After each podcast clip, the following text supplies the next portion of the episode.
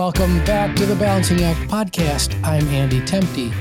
On the Balancing Act, we talk to business leaders and industry experts to explore the balancing acts we play in our professional lives and learn about the events that put rocket boosters behind their career success.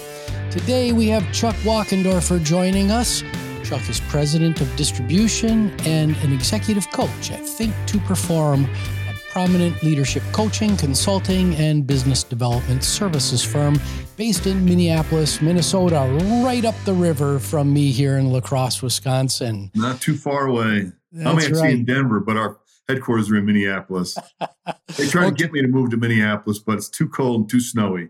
Oh, come on, Chuck. It, it's it's all right. Uh, so today we'll be tapping into Chuck's experience as an executive coach and financial services professional.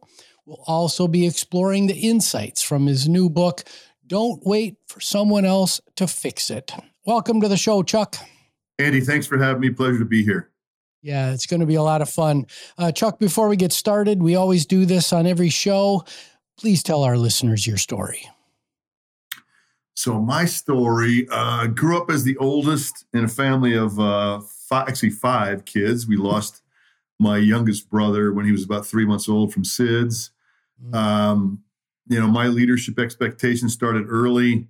As the oldest in my family, I was expected to lead by example. My parents were very generous and supportive and got us involved in many, many different activities sports, music, scouts. And we were expected to really perform at our best. Um, not, not unlike a lot of families, I'm sure. Uh, that led to like leadership roles in school, leadership roles in scouts. And uh, just that continued through college. Um, certainly, I had some setbacks. You, one of your questions is going to be about my own little uh, accelerant in my career. I cut out of college with a mechanical engineering degree and realized very quickly that engineering was not for me. I happened to be good at math. I loved. Uh, I wanted to get have a job out of college, and so I got an engineering degree. Got me got that job, but re- realized it was not for me. Left engineering after about two or three years to take a role as a financial advisor, which I knew nothing about. Right. Uh, it was a 100% commission job. Uh, I didn't know anything about investing. I didn't know anything about um, stock market. So it was a pretty steep learning curve, which some will talk about here today. Uh, that led to me taking on more leadership roles. It was at American Express. I was there for 17 years. I ran regions of their financial services for them.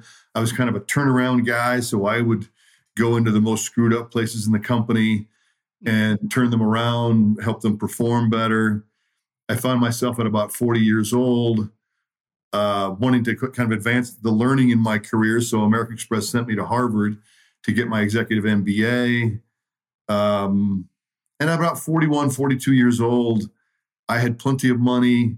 I didn't want my boss's job.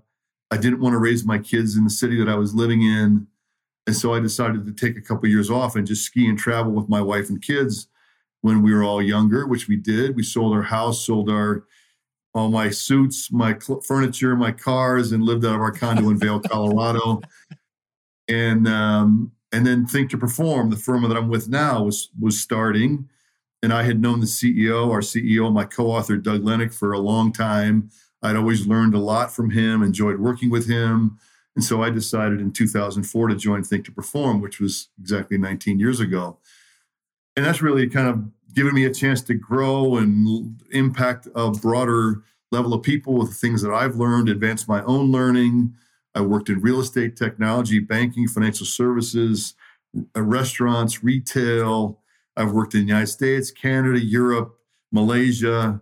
So it's really, you know, one of my values is is to do meaningful work. And we'll talk about values today. Meaningful work yeah. means that what I do has an impact on other people, but it also means that it has interest and meaning to me. And so that's kind of guided my decision making. Yeah, well, we're kindred spirits in that regard. And the uh, just FYI, the path from engineering to finance is actually a very well worn, uh, a very well worn path, uh, folks. I know many people that have figured out, gosh, I don't want to be an engineer, uh, but many things that I've learned there translate uh, into. Oh, the, are you an engineer as well?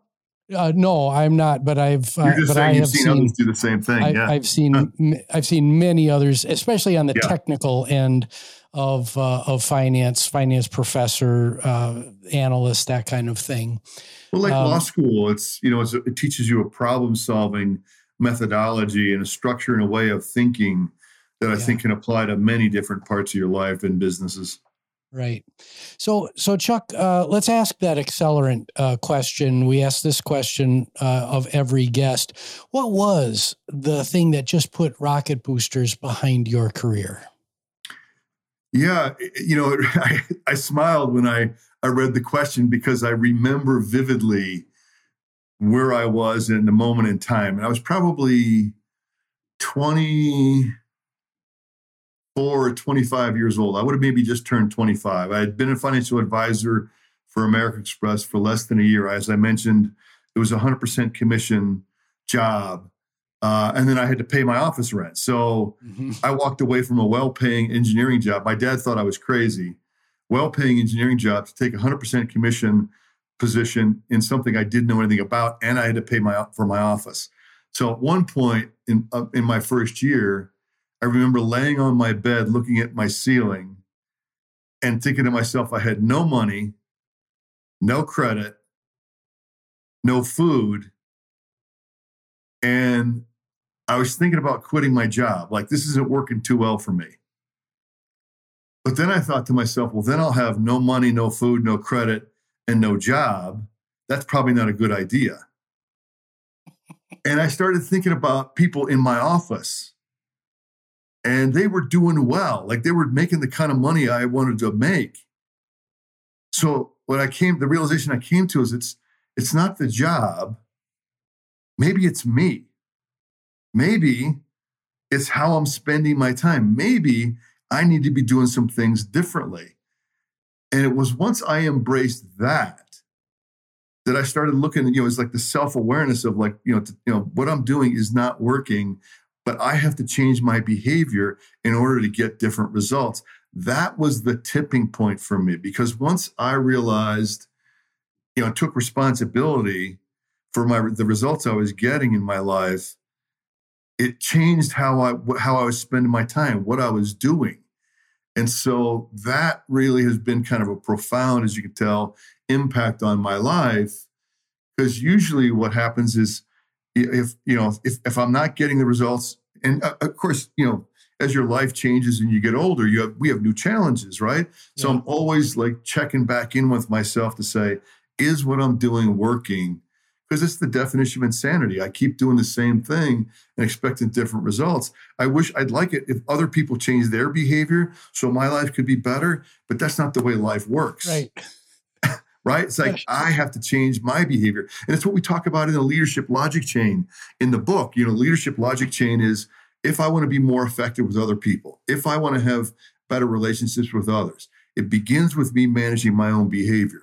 Managing my own behavior involves me making better choices. Making better choices is grounded in self awareness. Yeah. So it's almost counterintuitive that for me to build a great relationship with you, the person I have to pay the most attention to is me. Yep. Yep. Wow, Chuck, to be 25 years old and to be staring at the ceiling and to ask the question, gosh, could it be me? Uh, th- that is a very rare. Uh, that's a very rare thing, and I, I, I'm just, I'm thrilled that we're I'm, I'm, aging myself here, but putting this down on tape because uh, because more people need to hear that uh, that exact same that exact message. Uh, so yeah, yeah. self awareness is really key. It's one of the things we talk about in the book. We talk about uh, you know being your real self. Yep. Your real self is what am I thinking? What am I feeling? What am I doing? And a lot of times, you know, all of us, by the way, you know, lack self awareness throughout the day. We'll be reading something and, you know, read 10 pages and realize we have no idea what we just read. That's us not paying attention to ourselves. Or we're in a conversation and you realize, you know, five minutes has gone by and I have no idea what you've been talking about. Yeah. That's so we, we mentally check out. Athletes talk about being in the zone. Being in the zone is being physically, mentally, and emotionally present. And so we can practice self awareness. We talk about it, we call an exercise called the freeze exercise. It's, you know, momentarily, what am I thinking? How am I feeling? What am I doing? And if I notice I'm not paying attention, well, then I can choose to pay attention or go do something else. But yeah. um, it's it's a it's a it's a practice that becomes permanent. I, I guarantee if you play the freeze five or six times a day for the rest of your life, it'll improve your decision making.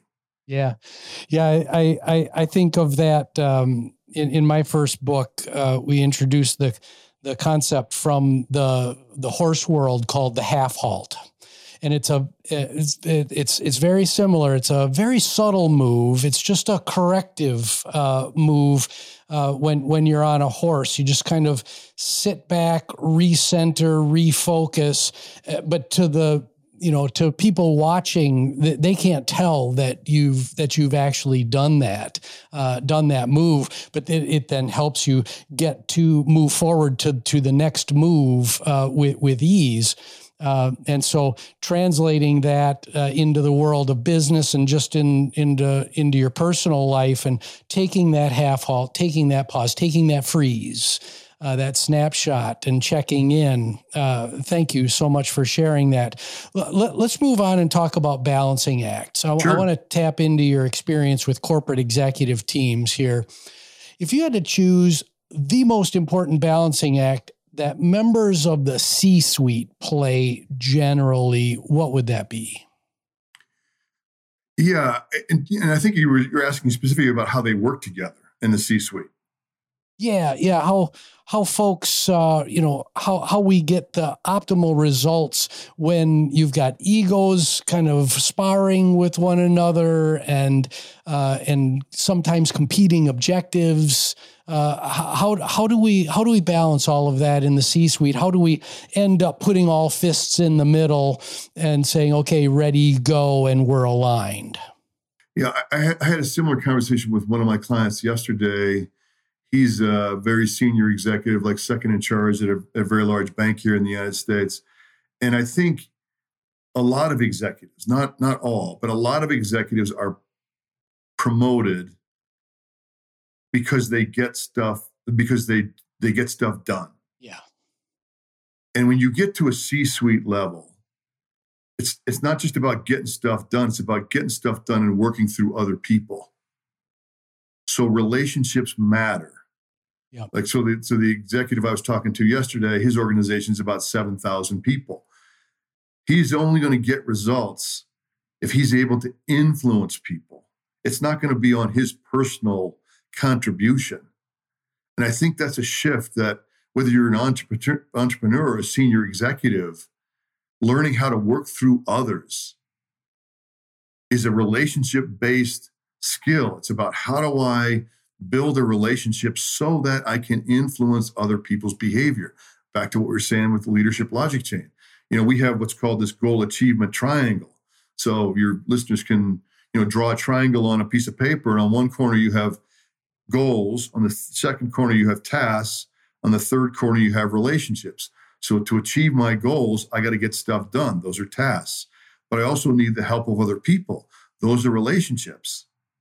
And what matters when the going gets tough are relationships, not tasks. I'm not saying tasks don't matter, but it's the help and the relationships we have with other people that will enable us to achieve our goals. So the question I always ask business owners is what's your best source of a new customer or a new client?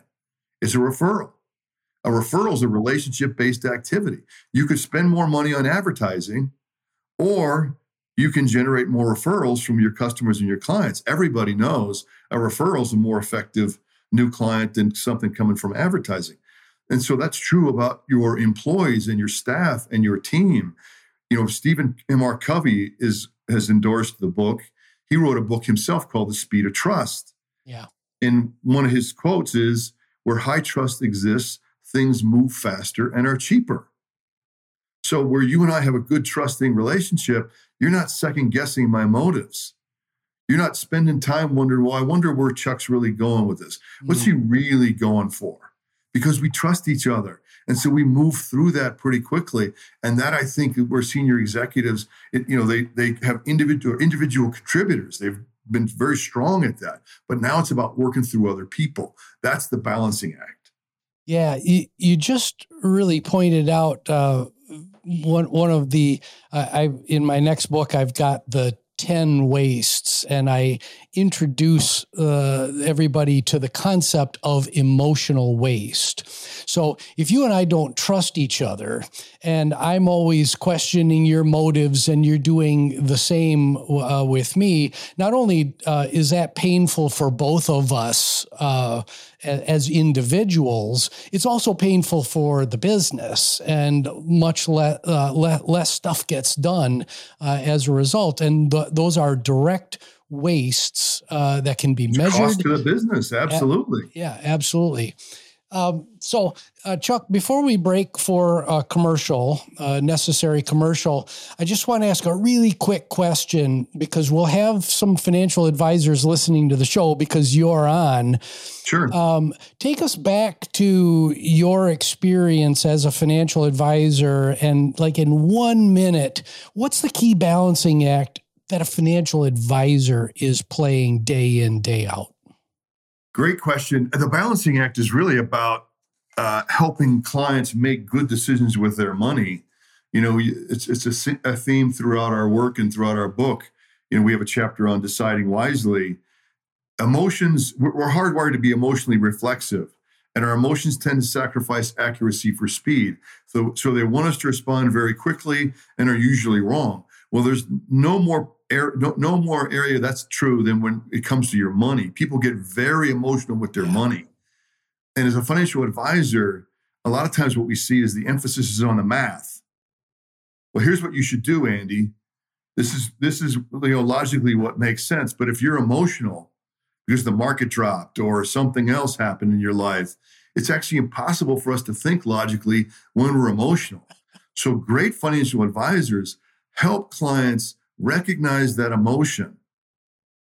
They know how to calm, help them calm down so that when they're calmer, they can think more clearly and make great choices with their money. It's this field called behavioral finance. Yeah. So behavioral finance is all about how emotions impact people's decision making with their money, and you can get better at that. That's the balancing act. It's it's the knowledge and experience of of investments and the stock market and the economy.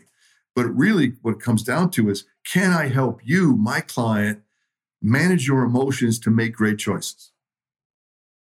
Bingo. Awesome. You know, this is one of the key reasons why I asked you on the show was to, you know, bring that to the, bring that uh, concept of behavioral finance to the fore. When I was uh, in graduate school at the University of Iowa in the early 1990s, behavioral finance was just in its, uh, in its infancy, right? And a lot of us thought, "Oh, this what, what a bunch of garbage!" Uh, you know, it's all about it's all about the numbers, and nothing could be further from the truth. Thank you so much uh, for that. We're going to take a quick commercial break, but when we get back, we're going to talk to Chuck about his uh, new book. Don't wait for someone else to fix it. I'm Andrew Temte. The alignment of personal purpose with that of the business we lend our talents to is essential to achieving optimal work life balance. But do you know what your personal purpose is? To help answer this crucial question, I've created a guidebook to help define your personal purpose and a vision statement to serve as your North Star. Visit andrewtemte.com slash purpose to download your free copy today. And we're back with Chuck Wachendorfer. Chuck, let's turn our attention to your new book, Don't Wait for Someone Else to Fix It, co authored with Think to Perform co founder Doug Lennick. In the sea of business books, what's the primary niche that your book occupies? In other words, why should our listeners crush the buy button on Amazon right now? It's a toolkit, Andy it's a toolkit to improve decision making in in your own life and in your business. So, um, what you can know about performance in any area of life. I don't care what you do for a living, where you live, color of your skin, male or female. Performance in any area of life is a function of three things. It's a function of talent. So, talent being things that we're always good at and can never remember learning. So might have been had a talent for music or sports or math Yeah. or whatever. Part number two are skills. Skills are things we develop over our lifetime. So I may have a talent for music and I developed a skill to play the piano. And the third part is decision making. So it's talent plus skills plus decision making equals performance. And of the three, decision making has twice the impact on performance than talent and skill combined. I'm not saying talent and skill don't matter. Yeah. They just don't matter as much as decision making. And we make about 35,000 decisions a day. Most of them we don't think about. So, Right. how I take my coffee in the morning, brushing our teeth, getting dressed, those are all choices we make. And we don't have to make all 35,000 better. But if we made one or two better choices a day, you're talking about five, six, 700 better decisions a year.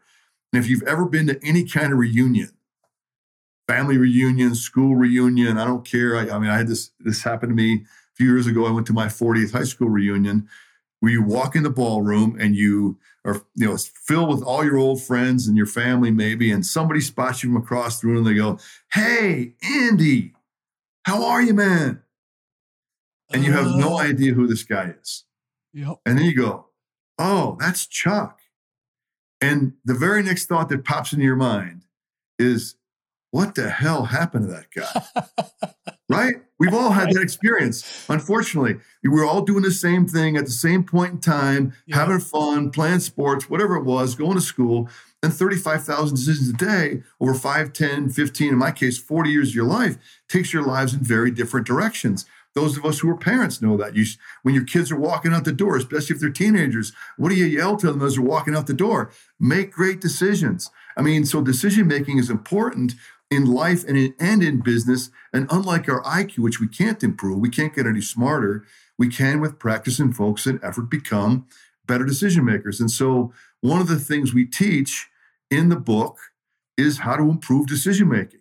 Yeah. And so there's this this process that you if you practice, it will, I guarantee you, help you make better choices. Now, part of the human condition is none of us is perfect. We're going to make mistakes. But it'll it'll it'll decrease the odds that we make a mistake. And if we do make a mistake, it'll enable us to correct it a little faster. Yeah, yeah. Um, that that that that's just wonderful. So you have the decision making construct.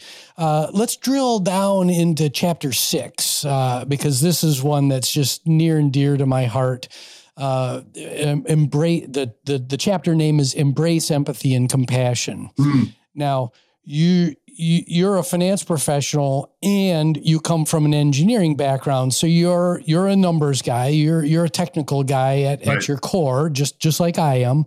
Uh, and so if you've got uh, you know somebody sitting right in front of you right now uh, wondering about the return on investment for focusing on building the skill of compassion what do you what do you tell that numbers oriented person about building uh, building those soft skills Fantastic question.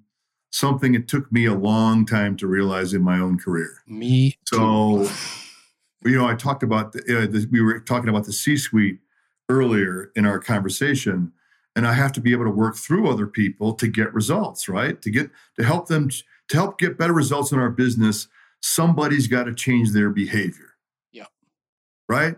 I don't get different results in my life or my business by doing the same thing over and over and over. I mean, I I, I can do it more, I guess, but I still have to change that behavior. I got to do it more frequently. Sometimes it involves me doing new behavior.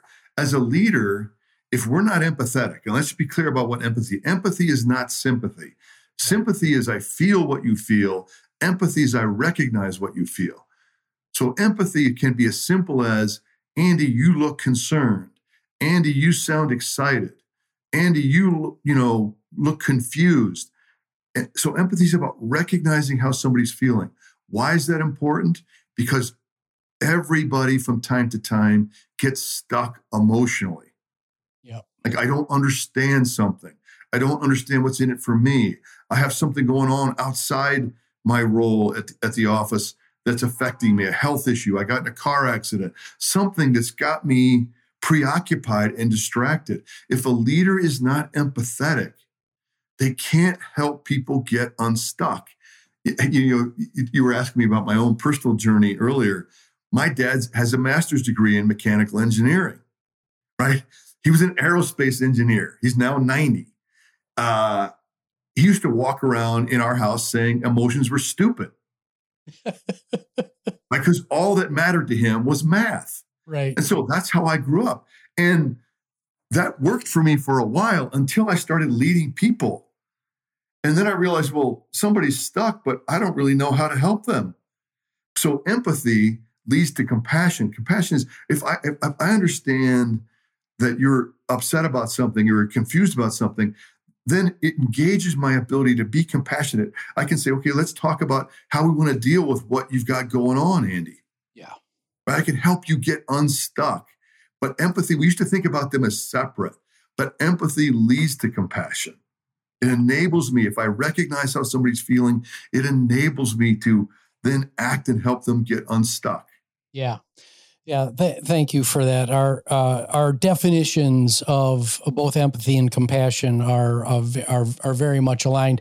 When when you look out in the sea of all the definitions of how people think about those two things, you get these wildly different uh, uh, perspectives. And you know, compassion, this uh, this the, the willingness to do something about it. Uh, Com- compassion is empathy in action. That's what we like yeah, to say. Yeah, that that's that that's an awesome awesome way to capture it. Now, uh, in the few minutes we have left, I got I got two more uh, quick questions, sure. and we'll have to we'll have to blast through them pretty quick. But in chapter ten, you talk about empowering others. But yes. as we climb the leadership ladder, you know, the ego tends to get a little bigger, and a lot of leaders struggle with the uh, ability to empower others when yes. at the same time they're thinking about, well, what about me? I'm I'm the leader. I'm supposed to be enriching myself. So, what's your advice uh, for leaders to calm the ego and focus on the success of those around them? Excellent question. You know, it gets back to, you know, in order for me to get results as a leader, I am reliant on other people getting stuff done. So I have to work through people. What most leaders want, whether it's in business, in your community, in a nonprofit, is they want their people to be engaged. Right? You talk about employee engagement, people engagement. In order to engage people, they have to see that they can, by, by helping the firm or the organization, they can not only help the organization, but the, but that also helps them.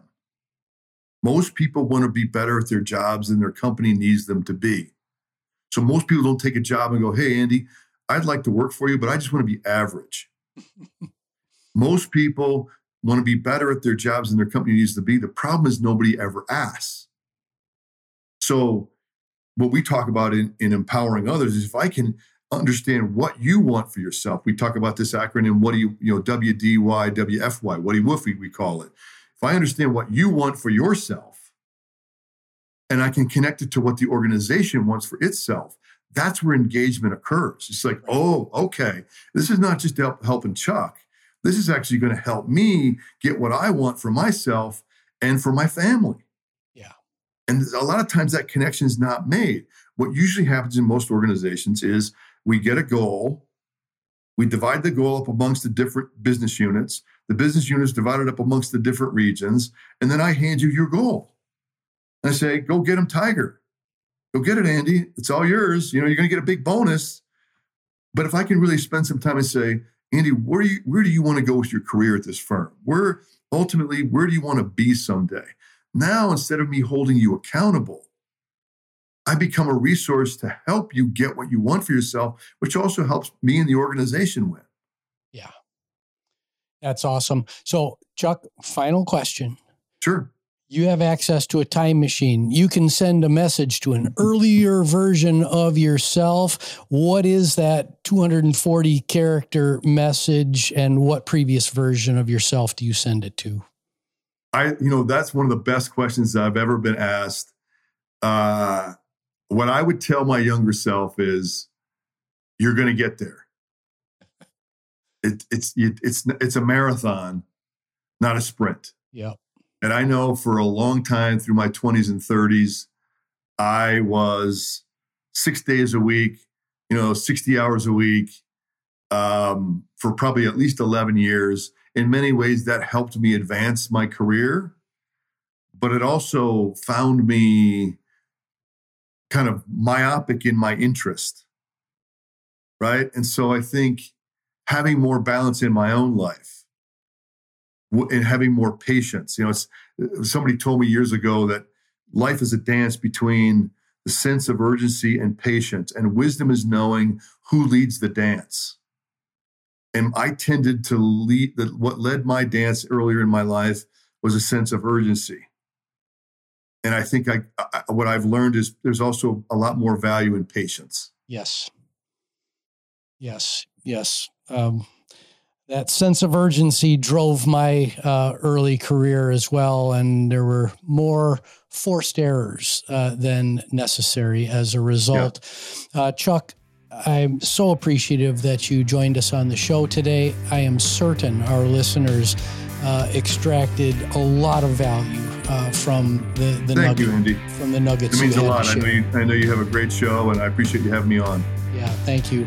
Uh, so, my name is Andy Temte. This is the Balancing Act podcast. You can find us on all the major streaming services. Please like, subscribe, rate, share.